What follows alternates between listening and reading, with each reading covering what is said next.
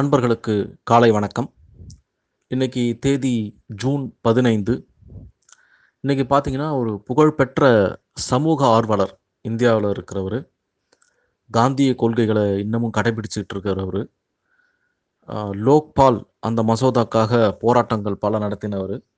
கண்டுபிடிச்சிருப்பீங்கன்னு நினைக்கிறேன். ஆமாம் திரு அண்ணா ஹசாரே அவருடைய பிறந்த நாள் இன்னைக்கு. அவர் பார்த்தீங்கன்னா மகாராஷ்டிரா மாநிலத்தில் ராலேகான் சித்தி அப்படின்னு ஒரு ஊரில் ரொம்ப சின்ன ஊர். அங்கே பிறந்தவர். குடும்பம் வந்து ரொம்ப வறுமை மிக் வறுமையான குடும்பம். கூட பிறந்தவங்க பார்த்தீங்கன்னா நிறைய பேர். நாலு பிரதர்ஸு ரெண்டு சிஸ்டர் அந்த மாதிரி பெரிய குடும்பம். அவங்க அப்பாவால் வந்து படிக்க வைக்கலாம் முடியல. இவரை வந்து இவரோட சொந்தக்காரங்க ஒருத்தர் கூப்பிட்டு போய் படிக்க வச்சிருக்காரு. அவராலையும் பார்த்தீங்கன்னா ஏழாவதுக்கு மேலே படிக்க வைக்க முடியல அப்படின்னு சொல்லி விட்டுட்டாரு. ஸோ இவர் ஏழாவதோட படிப்பை நிறுத்திட்டாரு. இவங்க சொந்த ஊருக்கு வந்து அங்கேயும் பொழைச்சிக்கலான்னு பார்த்தா அங்கேயும் முடியல. இந்த ஸ்டேஷனில் பார்த்தீங்கன்னா இந்த பூ விற்கிறது அந்த மாதிரி ரயில்வே ஸ்டேஷனில் அந்த மாதிரிலாம் வேலையெல்லாம் பண்ணியிருக்காரு அப்புறம் பூ கடைலாம் நடத்தியிருக்காரு இது மாதிரி சின்ன சின்ன விஷயங்கள் செஞ்சு ஏதோ குடும்பத்துக்கு அந்த வறுமையை போக்குறதுக்கு ட்ரை பண்ணியிருக்காரு. அப்புறம் பார்த்தீங்கன்னா அவர் மிலிட்ரியில் ஜாயின் பண்ணியிருக்காரு. இராணுவத்தில் பார்த்தீங்கன்னா கிட்டத்தட்ட பதினஞ்சு வருஷங்கள் அவர் இராணுவத்தில் இந்திய இராணுவத்தில் இருந்திருக்காரு. இந்தியா பாகிஸ்தான் போர்லாம் இல்லைலாம் பார்த்தீங்கன்னா அதிலலாம் அவர் பங்கேற்றிருக்காரு. அவர் அங்கே சேர்ந்தது பார்த்தீங்கன்னா ஒரு ட்ரக்கு டிரைவராக தான் சேர்ந்திருக்காரு இராணுவத்தில் அதுக்கப்புறம் பார்த்தீங்கன்னா ஒரு இராணுவ வீரனாக எல்லையில் போய் சண்டெல்லாம் போட்டிருக்காரு. இரண்டு முறை ரெண்டு முறை அவர் வந்து அவர் அவர் கூட இருந்தவங்க மொத்த பேரும் இறந்துருக்காங்க. இவர் மட்டும் தப்பிச்சிருக்காரு. அது மாதிரி ரெண்டு முறை ஆயிருக்கு. இவரோட டேங்க் மேலேயே குண்டு வந்து விழுந்திருக்கு. இவரோட கூட டேங்க்ல இருந்தவங்க எல்லாம் இறந்துட்டாங்க. இவர் வந்து ஏதோ சின்ன காயத்தோட தப்பிச்சிருக்காரு. அதே மாதிரி இன்னொரு முறை இவர் இருந்த கூடாரத்து மேலே குண்டு விழுந்திருக்கு. அப்போ இவர் வெளியில் போயிருந்ததுனால அப்பவும் தப்பிச்சிருக்காரு. அதெல்லாம் அவர் யோசித்து பார்த்துருக்காரு. இராணுவத்தை விட்டு வெளியில் வந்த பிறகு யோசிச்சிருக்காரு. எ எதுக்காக நாம் மட்டும் பொழைச்சிருக்கோம்? அப்போ நம்ம வாழறதுக்கு ஏதோ ஒரு காரணம் இருக்குது கடவுள் வந்து நம்மளை எது எதுக்காகவோ பொழைக்க வச்சுருக்காரு அப்படின்னு சொல்லி அதை நம்பி அவரோட சொந்த ஊருக்கு போயிருக்காரு ராலேகான் சித்தி. அங்கே போன உடனே அப்போல்லாம் சின்ன வயசில் அவருக்கு அந்த அளவுக்கு விஷயம் தெரியல. அந்த ஊரோட நிலைமையை பற்றி இப்போ போய் பார்த்த போது தான் அந்த ஊர் ரொம்ப வறுமையிலையும் விவசாயமும் கிடையாது அங்கே ஸ்கூல்ஸும் கிடையாது. ஏதோ ஒரு மாதிரி ரொம்ப பின்தங்கிய கிராமமாக இருந்திருக்கு. இந்த கிராமத்தை நம்ம முன்னேற்றணும் அப்படின்னு சொல்லி அந்த வேலைகளில் இறங்கி உண்மையிலே பார்த்தீங்கன்னா அந்த கிராமம் ஒரு எடுத்துக்காட்டு கிராமமாக மாற்றிருக்காரு ஸ்கூல்ஸ் வந்திருக்கு அங்கே. விவசாயங்கள் ஓரளவுக்கு அந்த நிலங்களெல்லாம் ரொம்ப தரிசாக இருந்ததெல்லாம் மாற்றி எல்லாம் சரி பண்ணியிருக்காரு அதே மாதிரி நிறைய வசதிகள் செஞ்சு கொடுத்து அந்த கிராமத்தை இப்போ ஒரு நல்ல ஓரளவுக்கு வாழக்கூடிய அளவுக்கு தகுதியாக அதை மாற்றிருக்காரு உண்மையிலே வேற எங்கெங்கேயோ கூட நீங்கள் சேவை செய்யலாம். வேற வேற வேற உலகத்தில் எந்த இடத்துல வேணா சேவை செய்யலாம். ஆனால் நாம் பிறந்த ஊர் பிறந்த இடம் அதுக்கு நீங்கள் உதவி செஞ்சு அதை முன்னேற்றி கொண்டு வரீங்க அப்படின்னு க சொல்லும்போது அதில் கிடைக்கிற திருப்தி உண்மையிலேயே பெரிய விஷயம். அதை அவர் பண்ணியிருக்காரு. அது அடுத்துக்கு அடுத்து பார்த்தீங்கன்னா எல்லாருக்கும் தெரிஞ்ச மாதிரி அந்த உண்ணாவிரத போராட்டங்கள் அதன் மூலமாக ரொம்ப ஃபேமஸ் ஆனார். நிறைய அதை அதை பற்றி வாதங்கள் இருக்குது ஒரு சில கட்சி ஆதரிச்சாருன்னு நிறைய பேர் சொல்லுவாங்க. அது அவர் செஞ்சது எல்லாமே ஸ்டண்ட்டுன்னு சொல்லுவாங்க. இந்த மாதிரி நிறைய விஷயங்கள் இருக்குது ஆனால் அதில் இருக்கிற நல்லதை நம்ம பார்க்கணும்.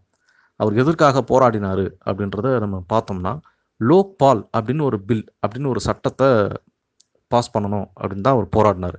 அது என்ன லோக்பால் அப்படின்னா இந்த உயர் பதவியில் இருக்கிறவங்க பிரதம மந்திரியாக இருக்கட்டும் அவருடைய அமைச்சர்கள் குடியரசுத் தலைவர் அப்புறம் பார்த்தீங்கன்னா உச்சநீதிமன்ற நீதிபதி இவங்களெல்லாம் பார்த்தீங்கன்னா இவங்க ஏதோ ஒரு ஊழல் செஞ்சுட்டாங்க ஏதோ ஒரு தப்பு செஞ்சுட்டாங்க அப்படின்னா இவங்களை வந்து நேரடியாக நம்மளால் விசாரிக்க முடியாது. அதுக்கு ஏதோ நிறைய சட்ட விஷயங்கள்லாம் தடுக்குது.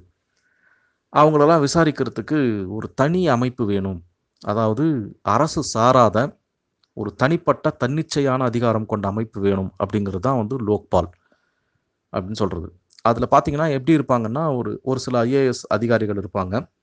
அப்புறம் சட்டத்துறையிலேருந்து சில பேர் இருப்பாங்க. பொதுமக்களும் இருப்பாங்க அதில். அந்த குழுவில் அந்த விசாரிக்கிற குழுவில் பார்த்தீங்கன்னா பொதுமக்களும் இருப்பாங்க. அந்த குழு வந்து அவங்க மேலே ஏதாவது ஊழல் குற்றச்சாட்டுகள் வந்ததுன்னா அதை விசாரித்து தீர்ப்பு கொடுக்க வேண்டியது அந்த குழுவோட கடமை. இது எவ்வளோ பெரிய விஷயம் அப்படின்றது புரியுதான்னு தெரியல. ஆனால் ரொம்ப நல்ல விஷயம்.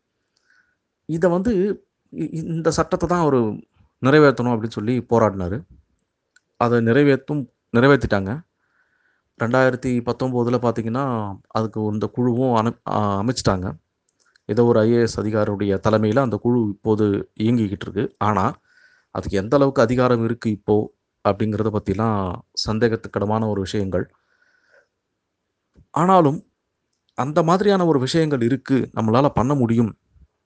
அவ்வளவு பெரிய உயர் பதவிகள் இருக்கிறவங்களையும் நம்ம விசாரிக்கலாம் அப்படிங்கிற விஷயத்தெல்லாம் மக்களுக்கு அதிகமாக புரிய வச்சது உண்மையிலேயே அண்ணா ஹசாரே தான். ஒரு அரசு அப்படிங்கிறது பார்த்திங்கன்னா வெளிப்படையாக செயல்படணும் ஊழல் இல்லாமல் இருக்கணும் அரசோட செயல்பாடுகள் மக்களுக்கு தெளிவாக புரியணும் அப்படிங்கிறதெல்லாம் வலியுறுத்தி அவர் போராட்டம் நடத்தினார். திருவள்ளுவர் பார்த்திங்கன்னா இறை மாட்சி அப்படின்னு ஒரு அதிகாரம் வச்சுருக்காரு. இறை மாட்சினா இறைனா அரசனை சொல்கிறார் அவர். அரசனுக்குரிய பெருமைகள் அப்படின்ற மாதிரி அந்த அதிகாரம் என்னென்னலாம் இருக்கணும் அப்படின்னு. அதில் ஒரு குரலில் சொல்றாரு அறநிழுக்காதல்லவை நீக்கி மரண் இழுக்கா மானம் உடையது அரசு. அரண் இழுக்காதல்லவை நீக்கி. அதாவது இந்த உலகத்தில் அறம் அப்படின்னு நம்ம முன்னோர்கள் சில விஷயங்களை சொல்லியிருக்காங்க. அந்த மாதிரி அரண் இல்லாத சில விஷயங்கள் அ- அரசில் நடந்தது அரசாங்கத்தில் நடக்குது அப்படின்னா அதையெல்லாம் உடனே களையணும். அது அரசரோட கடமை. முக்கியமாக அந்த அரசர் அறம் இல்லாத செயலை செய்யக்கூடாது. இல்லை அவருடைய அவருடைய தெரியாமல் அவருடைய அமைச்சர்களில் யாராவது அந்த மாதிரி செயல்கள் செஞ்சாங்க அப்படின்னா அதையும் உடனே தண்டிக்கணும் கண்டிக்கணும் அதை நீக்கணும். அந்த மாதிரி நீக்கி மரநிழுக்கா மானமுடையது அரசு. எந்த ஒரு நாட்டுக்கிட்டையும் நம்ம தோற்று போயிடக்கூடாது மண்டியிடக்கூடாது. ம- அதான் மரம். மரண் இழுக்கா மானம். மானத்தோடு நம்ம அரசை நடத்தணும் அப்படிங்கிறது அந்த குரலோட அர்த்தம். இது பார்த்திங்கன்னா உண்மையிலே இந்த ஊழல் அப்படிங்கிறது ஒரு அறமில்லாத ஒரு செயல்தான். அப்படிப்பட்ட ஊழலை செய்யாமல் எந்த ஒரு அரசு நடத்துதோ நிச்சயமாக அது மக்களுக்கான அரசாக தான் இருக்கும்.